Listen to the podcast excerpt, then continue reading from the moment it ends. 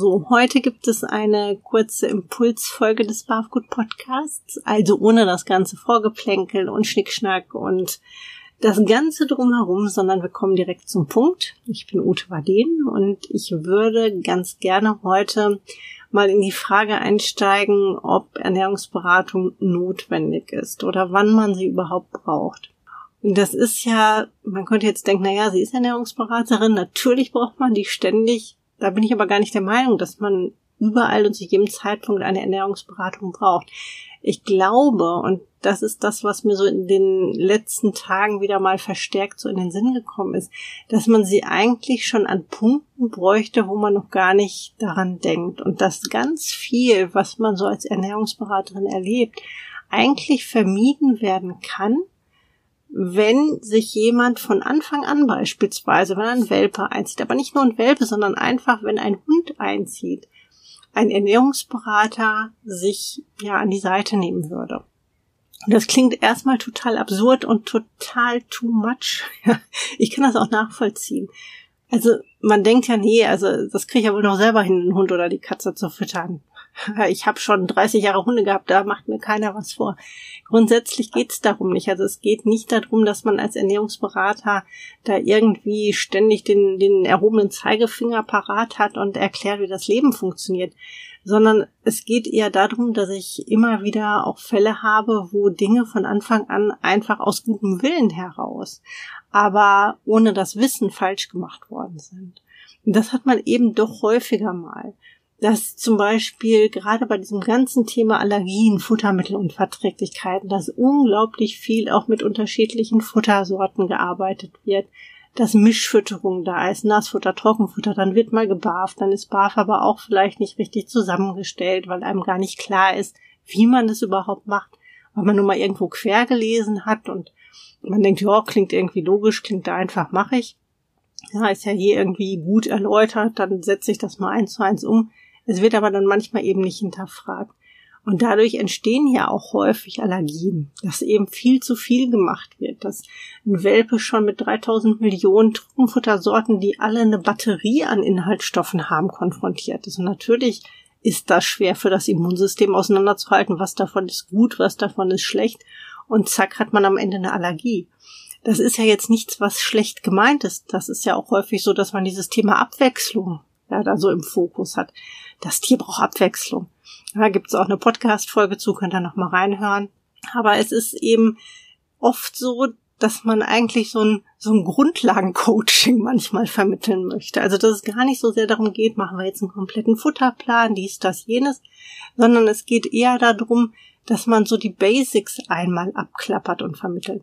Und es ist eben so, dass nicht jeder lesen möchte oder sich YouTube-Videos angucken möchte oder sonst irgendwas tun möchte, sondern manchmal braucht man ja auch einen Bezug zum eigenen Tier. Also so ein, so ein Einstiegscoaching oder so ein ähm, äh, der Hund ist Neu-Coaching oder so. Ja, das wäre manchmal gar nicht verkehrt.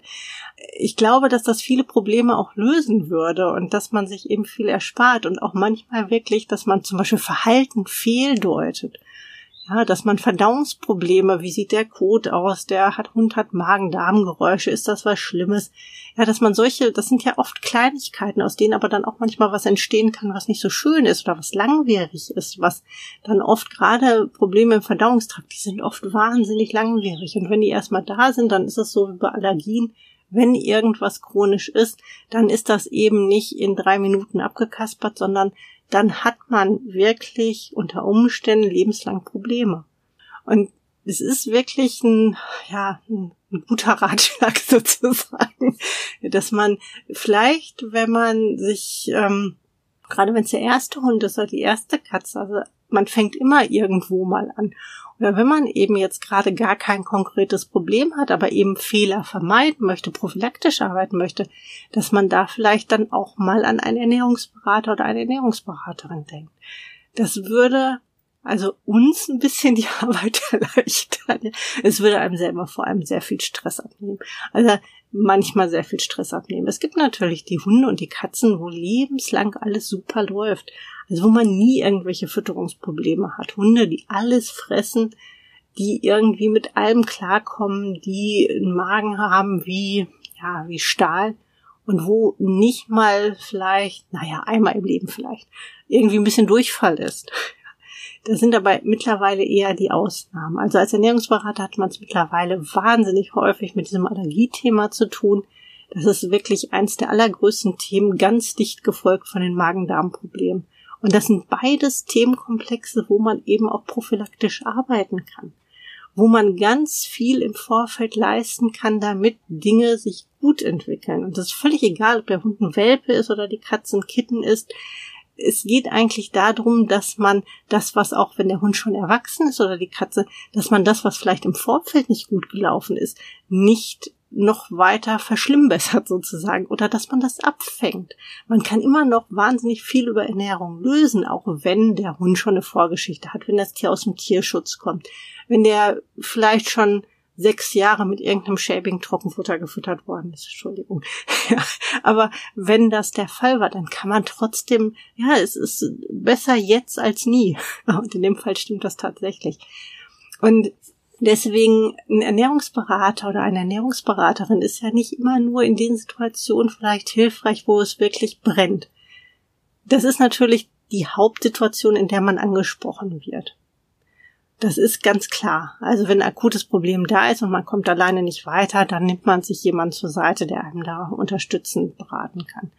Aber es ist natürlich auf der anderen Seite auch was, ähm, diese, diese Prophylaxis ist so ein bisschen wie, weiß ich nicht, Zahnreinigung oder regelmäßiger Ölwechsel beim Motor oder so. Es gibt einfach Dinge, die man, die man im Vorfeld machen kann, damit schlimme Probleme eben nicht entstehen.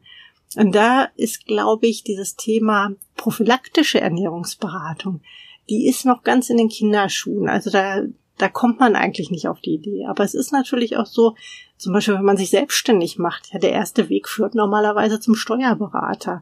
Man geht nicht erst zum Gewerbeamt und überlegt, na, wie mache ich das jetzt alles, ne? Oder ich mache erst mal und dann gucke ich mal, sondern man überlegt vorher, na, welche Geschäftsform will ich denn, will ich denn überhaupt anbieten?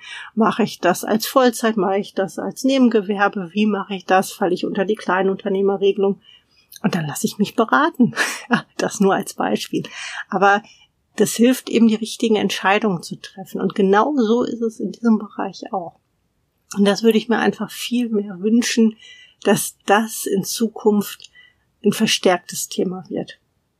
Manchmal ist es dann auch wirklich so, dass man es gar nicht braucht, das ist völlig klar, aber dass zumindest vielleicht manchmal so dieser Gedanke da ist, na ja, vielleicht könnte ich doch mal einfach mich beraten lassen. Ganz unverfänglich, vielleicht macht man ja alles richtig, ist ja auch gut. Ja, und es geht mir nicht darum, dass man irgendwie neue Geschäftsfelder akquiriert oder so, das ist jetzt gar nicht das Thema, sondern wie gesagt, ich erlebe es wahnsinnig häufig, dass Probleme entstehen, die man eigentlich im Vorfeld hätte abfangen können. Und weil man eben immer denkt, ach, Fütterung, das ist sowas, da muss man sich nicht drum kümmern. Mein Gott, was soll denn da schiefgehen, wenn ich da den Napf hinstelle und ich kaufe ein hochwertiges äh, Futter, von dem ich denke, dass es hochwertig ist oder was die Werbung sagt, dass hochwertig sei, super was soll da passieren? Da brauche ich doch keinen Ernährungsberater. Aber es ist so eben nicht. Ja, schon alleine deswegen, weil man im Fertigfutterbereich eigentlich chronisch überfordert ist und dass man das mittlerweile als, ich sag mal, als Person, die sich noch nie mit Fütterung beschäftigt hat, gar nicht sauber unterscheiden kann, was ist ein gutes Futter, was nicht. Weil eben die Deklarationen zum Teil auch unterirdisch sind. Und auch da kann Ernährungsberater helfen. also da muss man nicht alleine auf weiter Flur stehen. Und wenn man sich eben, da, da sagt auch kein Ernährungsberater dieser Welt, öh, du willst Fertigfutter füttern. Also sollte man zumindest nicht. Ne? Wenn es eben nicht anders geht und wenn entsprechend vielleicht der Mut noch nicht da ist zu buffen oder einfach auch die Kenntnis nicht da ist zu buffen, spricht ja nichts dagegen. Aber es spricht natürlich was dagegen, ein Fertigfutter zu füttern, was, wo man bei allen Qualitätsmerkmalen sagen muss, oh, das ist unterirdisch. Die gibt's eben schon. Und da ist es manchmal eben ganz klug, wenn man genauer hinguckt oder wenn man hingucken lässt. So, das nur als ja, einfach als Gedankengang, weil mir das wirklich so oft begegnet. Also weil es wirklich so ein Ding ist, wo ich in letzter Zeit ganz häufig dachte, da müsste man eigentlich viel mehr ran. Also, in diesem Sinne, wir hören uns bei der nächsten Podcast-Folge wieder. Bis dahin. Tschüss.